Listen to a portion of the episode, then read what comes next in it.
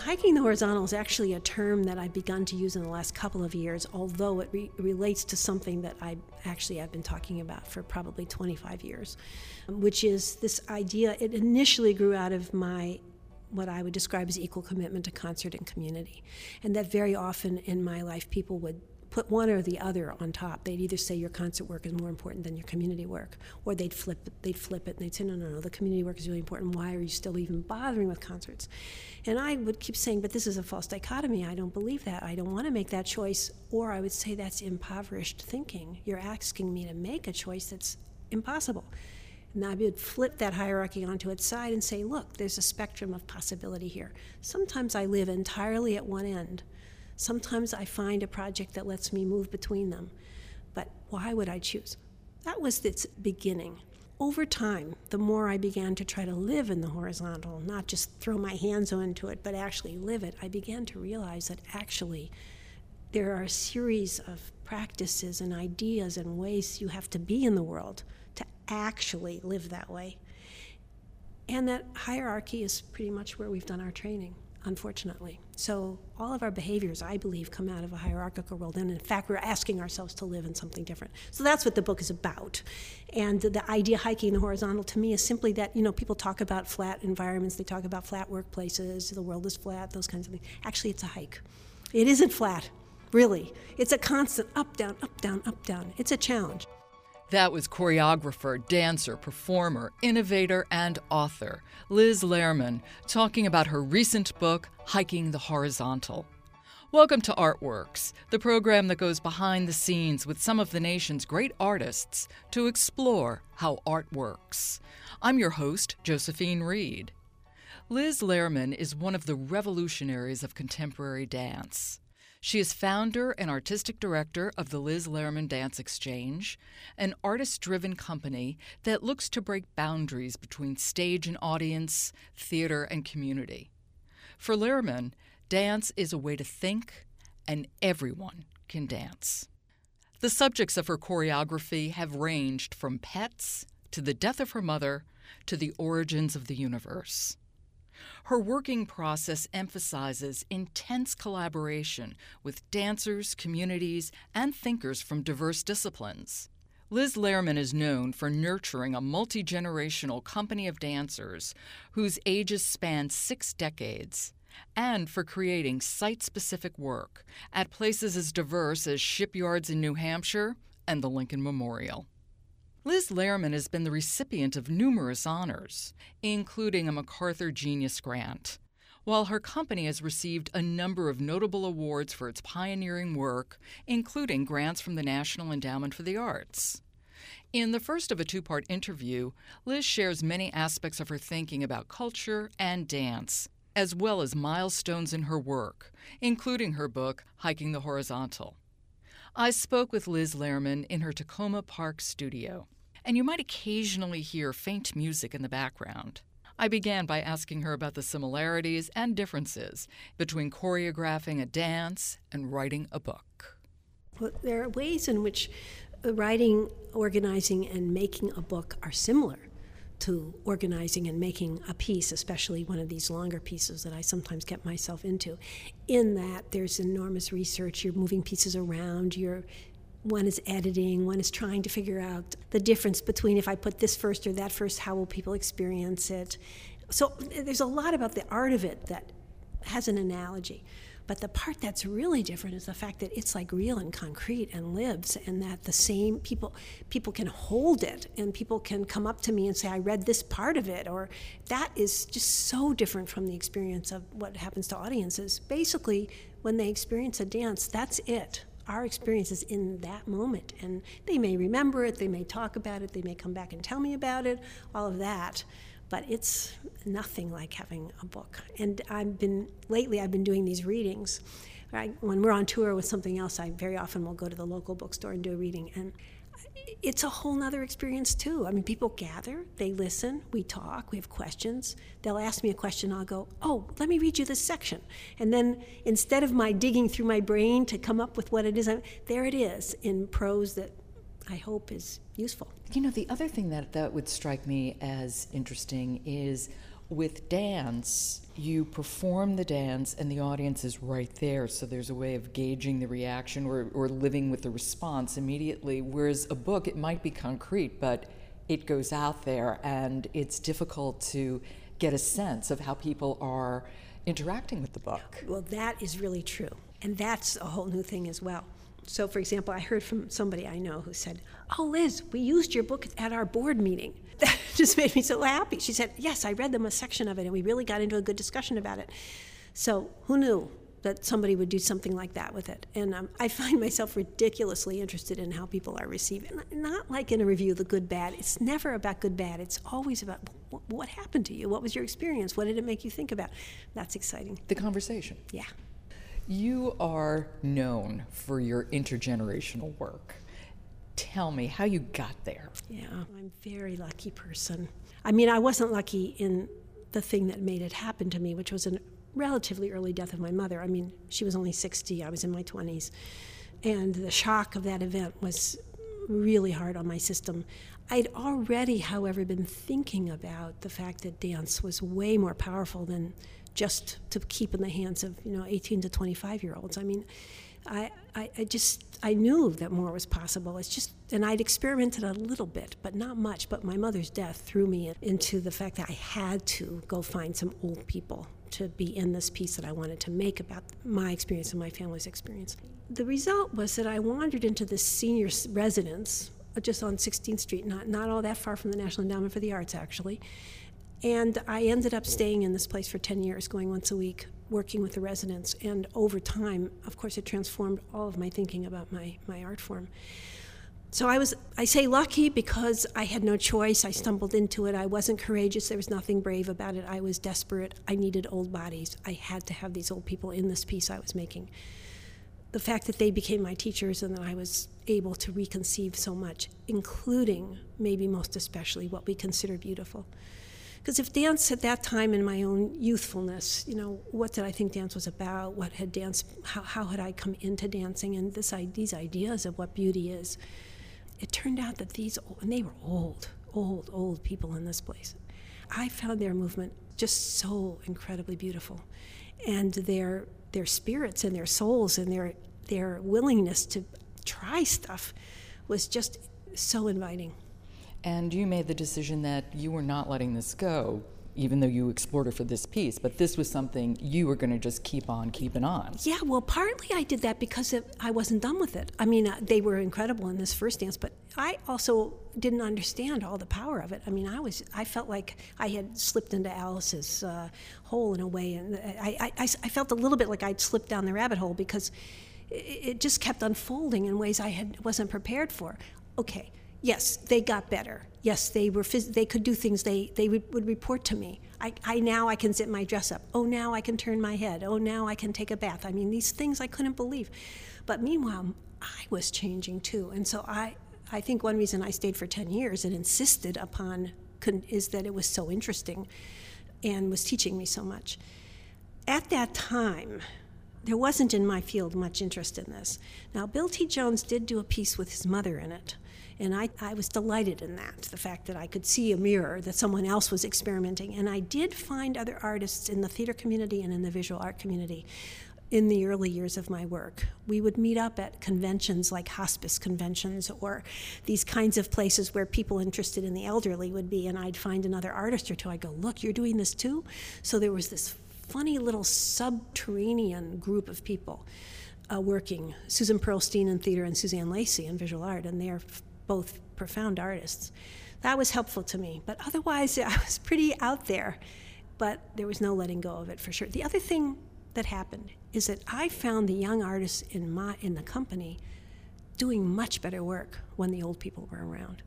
And that is, I know, hard for people to imagine, but their dancing changed, the way they performed changed, the way they behaved in the world changed, and that was really important.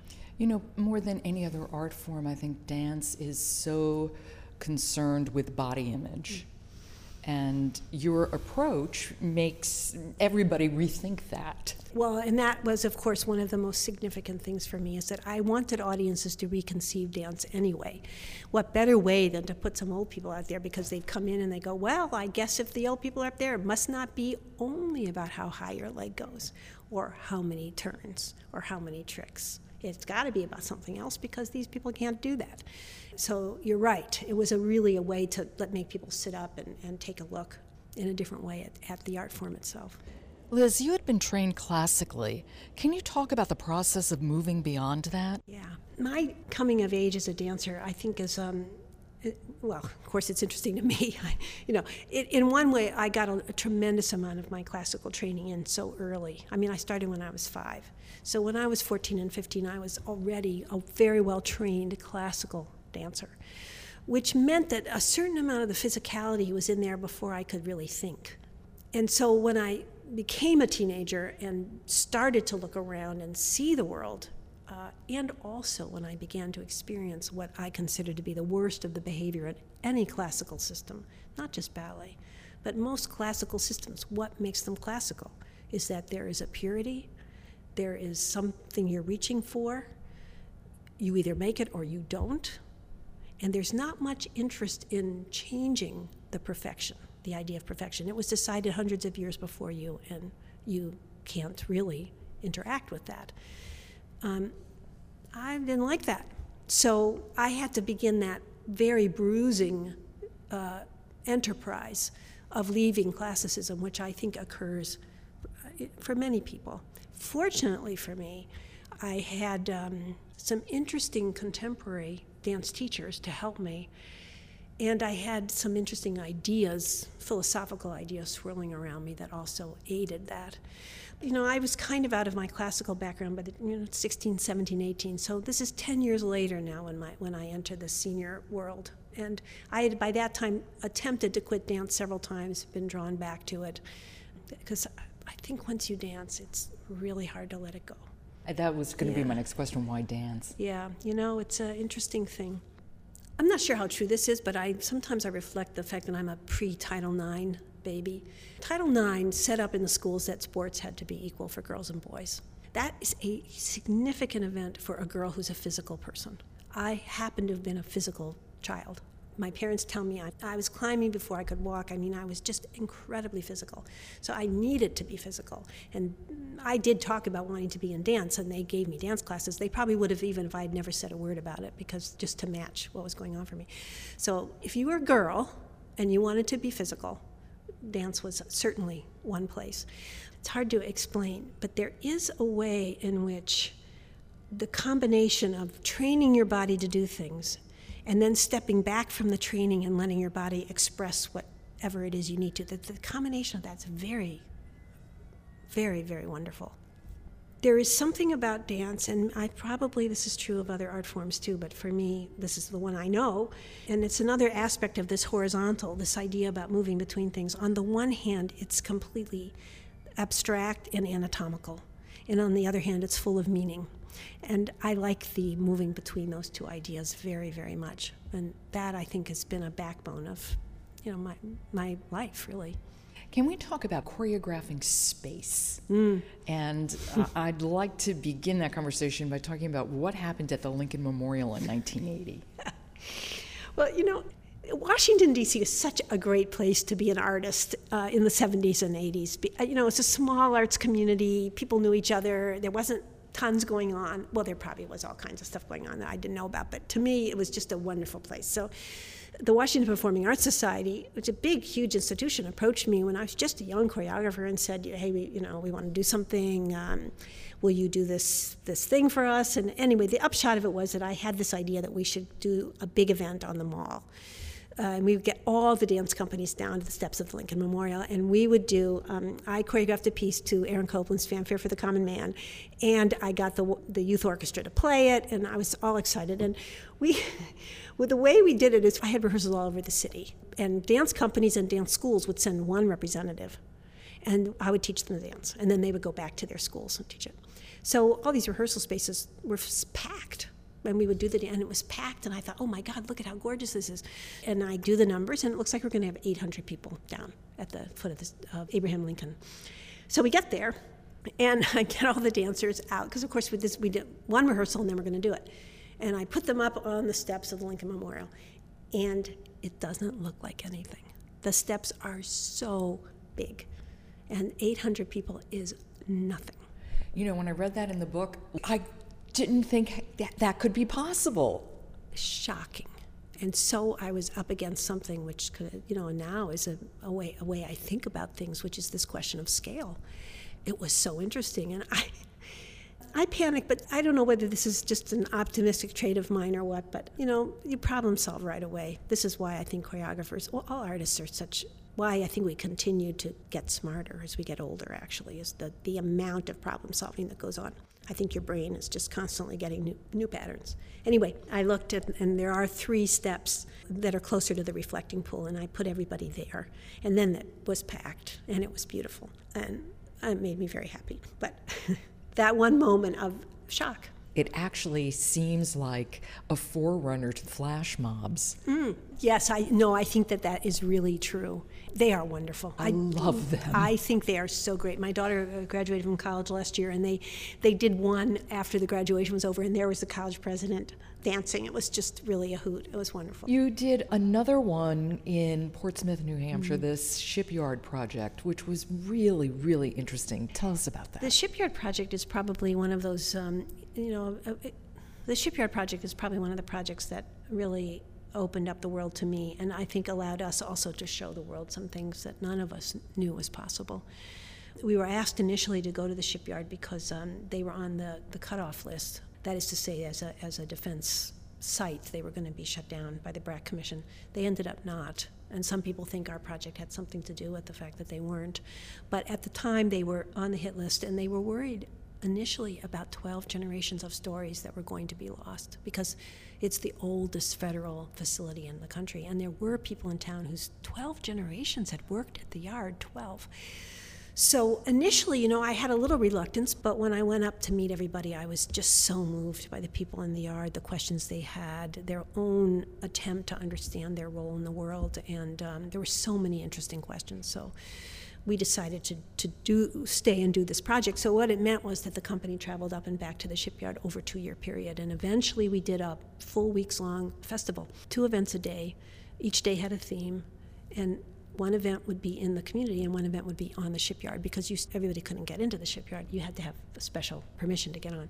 And that turned out to be a, just a beautiful project filled with challenging processes. There th- things I think about that. For example, there were four generations of gay men in the company at that time, and the shipyard was a homophobic place. But over the course of the coming and going and people meeting each other and talking to each other and uh, the fact that the men in the company were out, all kinds of things shifted on that front without us ever having to actually say, look what's happened. It just happened because people were making art together. Then there were other situations like the fact that the place was a toxic dump and uh, the environmental community struggling very hard with the shipyard, and we never found common ground on that. We spent a lot of time trying to bring people together, and we made a beautiful piece in a church about that. Uh, letting the different voices be heard, and the dancing was just incredibly beautiful. But I don't think we were able to change minds on that one. And the workers were very open and accepting of you. And how, how is that relationship forged? Well, the workers weren't 100% open, but over time they just got used to it. And we did tremendous amount of work to get to know people. I mean, we met lots of people in small ways. So we spent time with the engineers, we spent time with the nuclear people, we spent time with the wives, we spent, you know, small groups. We spent a lot of time with the young people in the community, having them collect the stories, making dances for them. And in fact, one thing I heard years later, after the project was long done, uh, I talked to somebody who said that the school kids that we had worked with had just graduated from high school, so this was four to six years later and they were entering the workforce at the yard and the yard in general found them all to be the best workers that they'd ever hired right out of school and they all said it was because of this project because they had a connection. They felt something in relationship to the yard besides the fact that it was the, the place to work. So i love that part of it.